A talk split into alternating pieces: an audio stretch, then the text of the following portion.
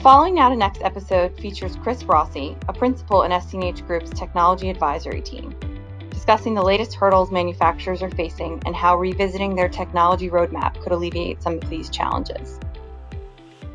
Talk to me about what some of the conversations you've been having with our clients and prospects.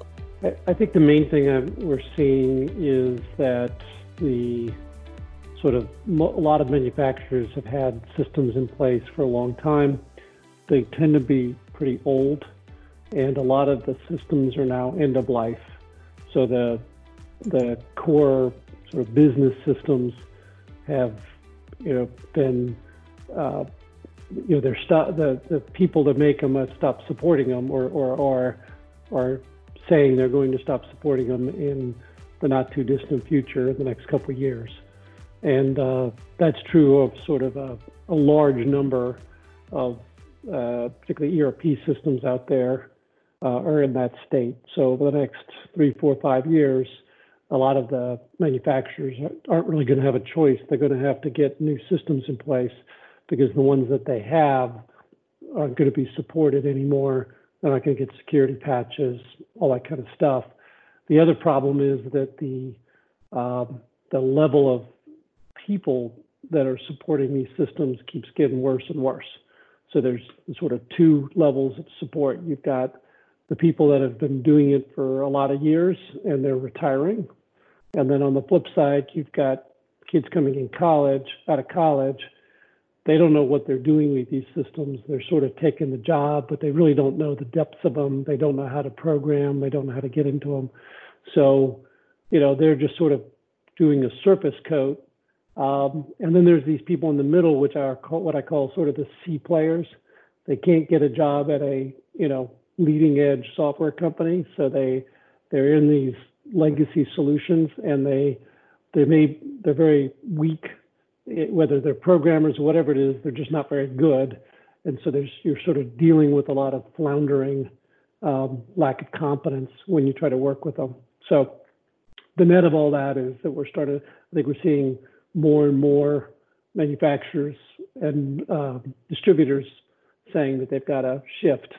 Um, you know, it's not all at once, but certainly starting to see that accelerate. So, given the environment we're operating in right now, what are some of the challenges the industry has been facing? I feel like you've hit on some of the kind of longer term, just um, challenges essentially, but in this current kind of pandemic environment, um, remote environment, what are some of those challenges they're facing and kind of also a lot of the conversations we've been having too are these manufacturers that are taking these challenges and have found they're more so opportunities. So almost a mix of what are those challenges and then maybe some of those scenarios in which you've heard some successes that have come out of these challenges, you know, whether they were ready for that or not. yeah, I mean, it varies. Um, I mean, the, the, the difference in manufacturing is you can't only certain pieces of the so mainly sort of back office uh, can work from home. Uh, in a lot of the manufacturers, a you can't produce stuff and do it remotely. So the physical operations are there. Some manufacturers have gone to different shifts and sort of broken up the force to reduce the bodies that are actually on the floor at any given time. Um, but you know that's awkward, uh, and they're not really geared for it, so they don't have the sort of processes and systems in place to support that well. So you get a lot of you know handoff problems.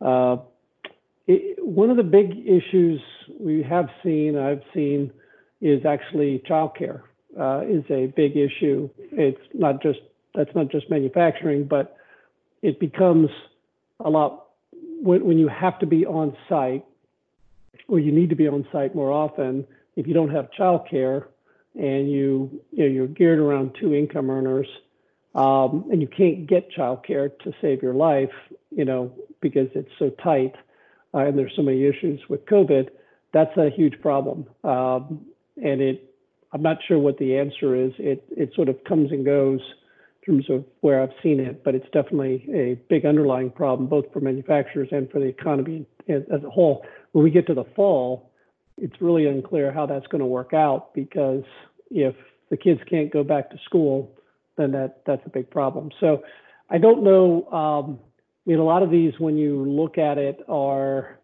uh, they're sort of they may end up being fundamental changes in the way we work. Um, it's really hard to say right now, though, how that plays out. Uh, and in most of these manufacturers, the back office you know, usually has some way to work remotely. It may not be great, um, but there is a way to do it. Uh, but there's always certain aspects when you're a manufacturer that you can't get away from. Um, and, you know, so that requires a fair amount of on, on-premise uh, folks that, that sort of seem to continue on. Uh, there's not, just not, not a way around it. What kind of customer and consumer demands are feeding into some of the changes that you feel like manufacturers have to make right now, but also just looking ahead to 2020 and beyond? Well, I mean, you know, you know, we I mean, I have several clients in the ingredients or flavor industry, so they're supporting the food industry, um, and so there's been pretty substantial shift in the food industry. You know, obviously a big decline in restaurants and then you know an increase at at home. So that's actually meaning retooling, regearing uh, to support that. Uh, certain lines of products that are supporting the you know grocery consumer side of the house, those obviously are doing very well, but people don't you know still struggling to have capacity to support that. Um, and then the other side, though, ones that were supporting more restaurant or uh, restaurant, cafeteria, those kinds of businesses, continue to be way, way below, you know, prior numbers. And so you, but but the machinery to to support one doesn't necessarily support the other. Um, so that's a that's an ongoing problem. I, you know, I'm less familiar in some of the other industries uh, as to how you know the, the the specific situations are affecting them, but we're seeing a lot of ripples and changes, and um, I, I don't see that I think it's going to be a while before that stabilizes. I, I think we're going to be because part of the challenge is no one really knows when, say, a, a vaccine in place. So are you going to make many million dollar investments for something that could shift back in 18 months? Uh, manufacturers make long-term, you know, investments, big, big dollars to change the machinery, but we're in a situation where it's well, in two years will we sort of shift well back into the where we were? Uh, hard to say. So I think it's a it's a big question mark right now. And I would say most of the manufacturers I've talked to are manufacturers by nature tend to be relatively conservative. So you know they're not rushing to go put in new equipment. They'd rather max out where they are and then sort of try to muddle through until this thing sort of you know stabilizes. Because the other problem, of course, with the situation is it could get way it's you know it's getting worse in a lot of states, and as we move into the winter, it could get way worse, or if it doesn't get worse from a case perspective, it could get a lot worse from a um, you know restrictions perspective. So how that's going to play out, I'm not sure anyone really knows right now. Right. So all of this kind of goes, you know, we've talked remote, we've talked ERP, we've talked uh, long-term planning and investments. You know, the reason we started this conversation in the first place was originally just talking about ERP, but there's a bigger player in the mix here of before you can talk about ERP, ERP is almost the cart before the horse of this need for manufacturers to be in the cloud more, you know, now more than ever. So, you know, why do manufacturers need to be in the cloud and what does that look like from a transformation standpoint, just knowing how they typically operate knowing how they typically make investments, et cetera. Um, what are some takeaways there for them to kind of consider? Well, when you talk about moving to the cloud, um, really, uh, ERP is a subset of that. Um, so when we say new ERP, we're, you know, when we talk about it, we're talking about true cloud-based ERP. So that's a major system that is now no longer on-prem. Uh, but in order to do a, a, shift to the cloud, what you're really saying is that my entire uh, infrastructure is cloud-based. Now that could be where I have everything that I do, I buy as a service. or what we're still in the middle of is more a little more hybrid, where mo- many things can be buy as a service or SaaS, uh, but some things may still require that you have your own server setup. Now, in a cloud environment, I'm I'm going to the cloud like an AWS or Azure, and I'm going to rent my servers and put my software on those servers uh, to the extent that I still have to have that. But where we're trying to take clients, and I think you know where a lot of clients are moving to this faster and faster, is where there, there is no server that the company owns. Um, there's you know they don't even have an environment in AWS or Azure. They're buying services, so they're uh, what today is Active Directory. You know that determines sort of how you authenticate into systems. That becomes Azure AD or uh, AD Connect uh, which is a cloud-based identity management. Uh, the, I mean, it's similar to like an Okta. You could have, um, uh, you, well, you, you could also then have Azure file shares that's pure cloud file shares that replaces on-prem file shares. This sounds very basic, but it's actually amazingly problematic if you don't solve for those problems uh, fairly early in a cloud migration because after that, once you've established sort of how I allow people into my to my systems, and, and then also sort of solve things basic like file shares, well then the rest of it gets a lot easier. So for example, a lot of people are on Office 365 for email already. Well, that's a SaaS solution. Uh, so now if I'm doing file shares as a SaaS solution, I'm doing identity management as a SaaS solution, I'm doing email as a SaaS solution, um, well, now it's just what my business applications are. So as you know, if I start, you know, doing SaaS business solutions, whether that's ERP or or CRM, you know, Salesforce is a SaaS, you know, CRM solution, as is Microsoft uh, CRM. Uh, then after you get to a point where, well, everything's just a service. Um, and so whether I'm at the office or I'm at home or I'm at the library or I'm at Starbucks, absolutely irrelevant because everything is in the cloud. So I'm authenticating to you as a person based on, you know, your machine and, and you, and I don't care where you are. Uh, that's actually a really, really big shift. And that's where, you know, you have to actually design the, the whole setup uh, differently than it's been designed over the last 30 years, really, well, 30, 35 years. So that's what we're seeing on the on the cloud. Uh, well, well, the the pieces of that, what really ends up happening is people are in a sort of a hybrid state where we we move some uh, applications to cloud. We then, you know, they may have some legacy applications that we have to put on a cloud, you know, infrastructure platform like Azure, AWS, and then over time they either get rid of those applications with SaaS services or they will rewrite them using the cloud tools so that they're uh, really um, uh, they're they're just you know fairly modern and uh, ha- and are able to take care of, take advantage of the cloud offering. They're they're not SaaS at that point, but they're but they're still they're about as close to SaaS as you can get without it being SaaS. So that, that's what we're seeing on that, and it's the, big the big challenge is getting folks to look at it sort of holistically. Um, when you do it in fragments, you end up in sort of a, a very uh, problematic state.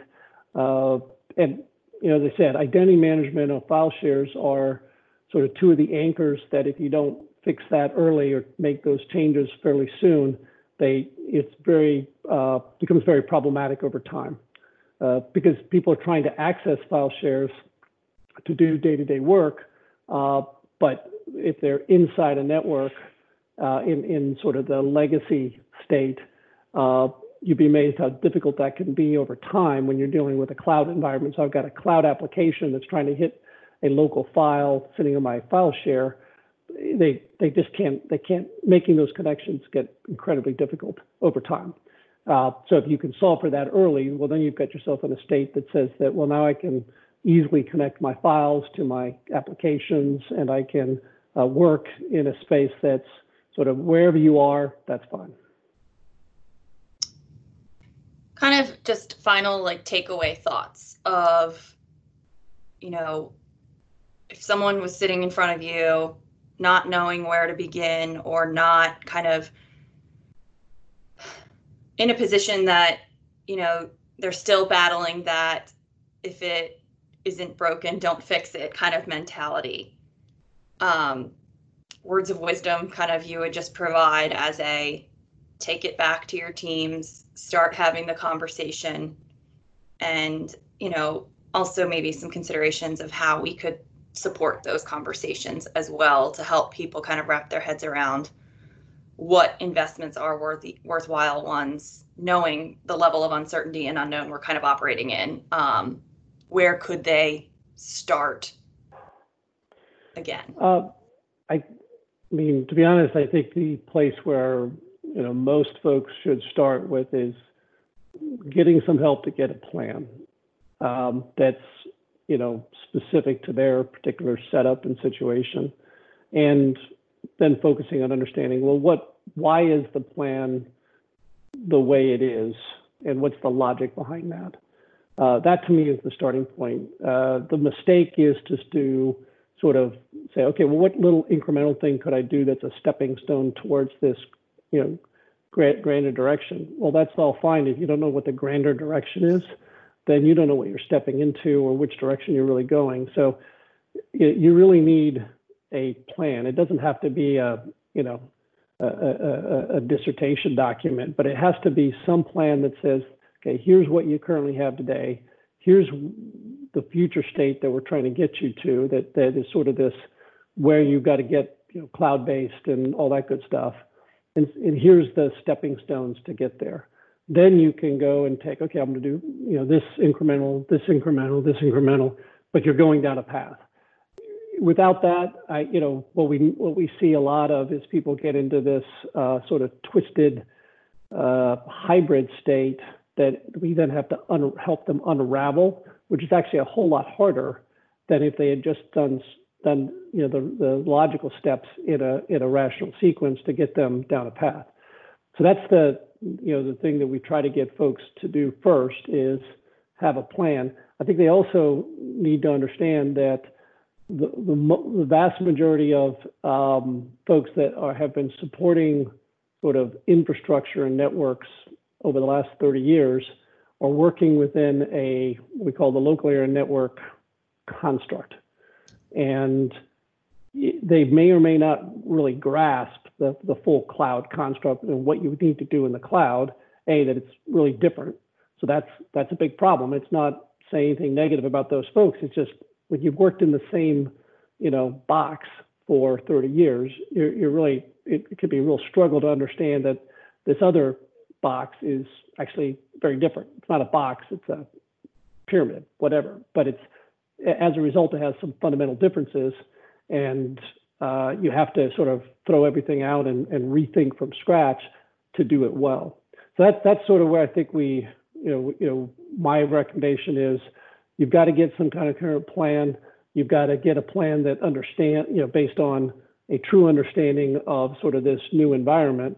Um, and then you, so then whether you do it slowly or quickly is you know, situational, but at least you know where you're heading in your context. Perfect. Thank you very much. For more information, please visit schgroup.com.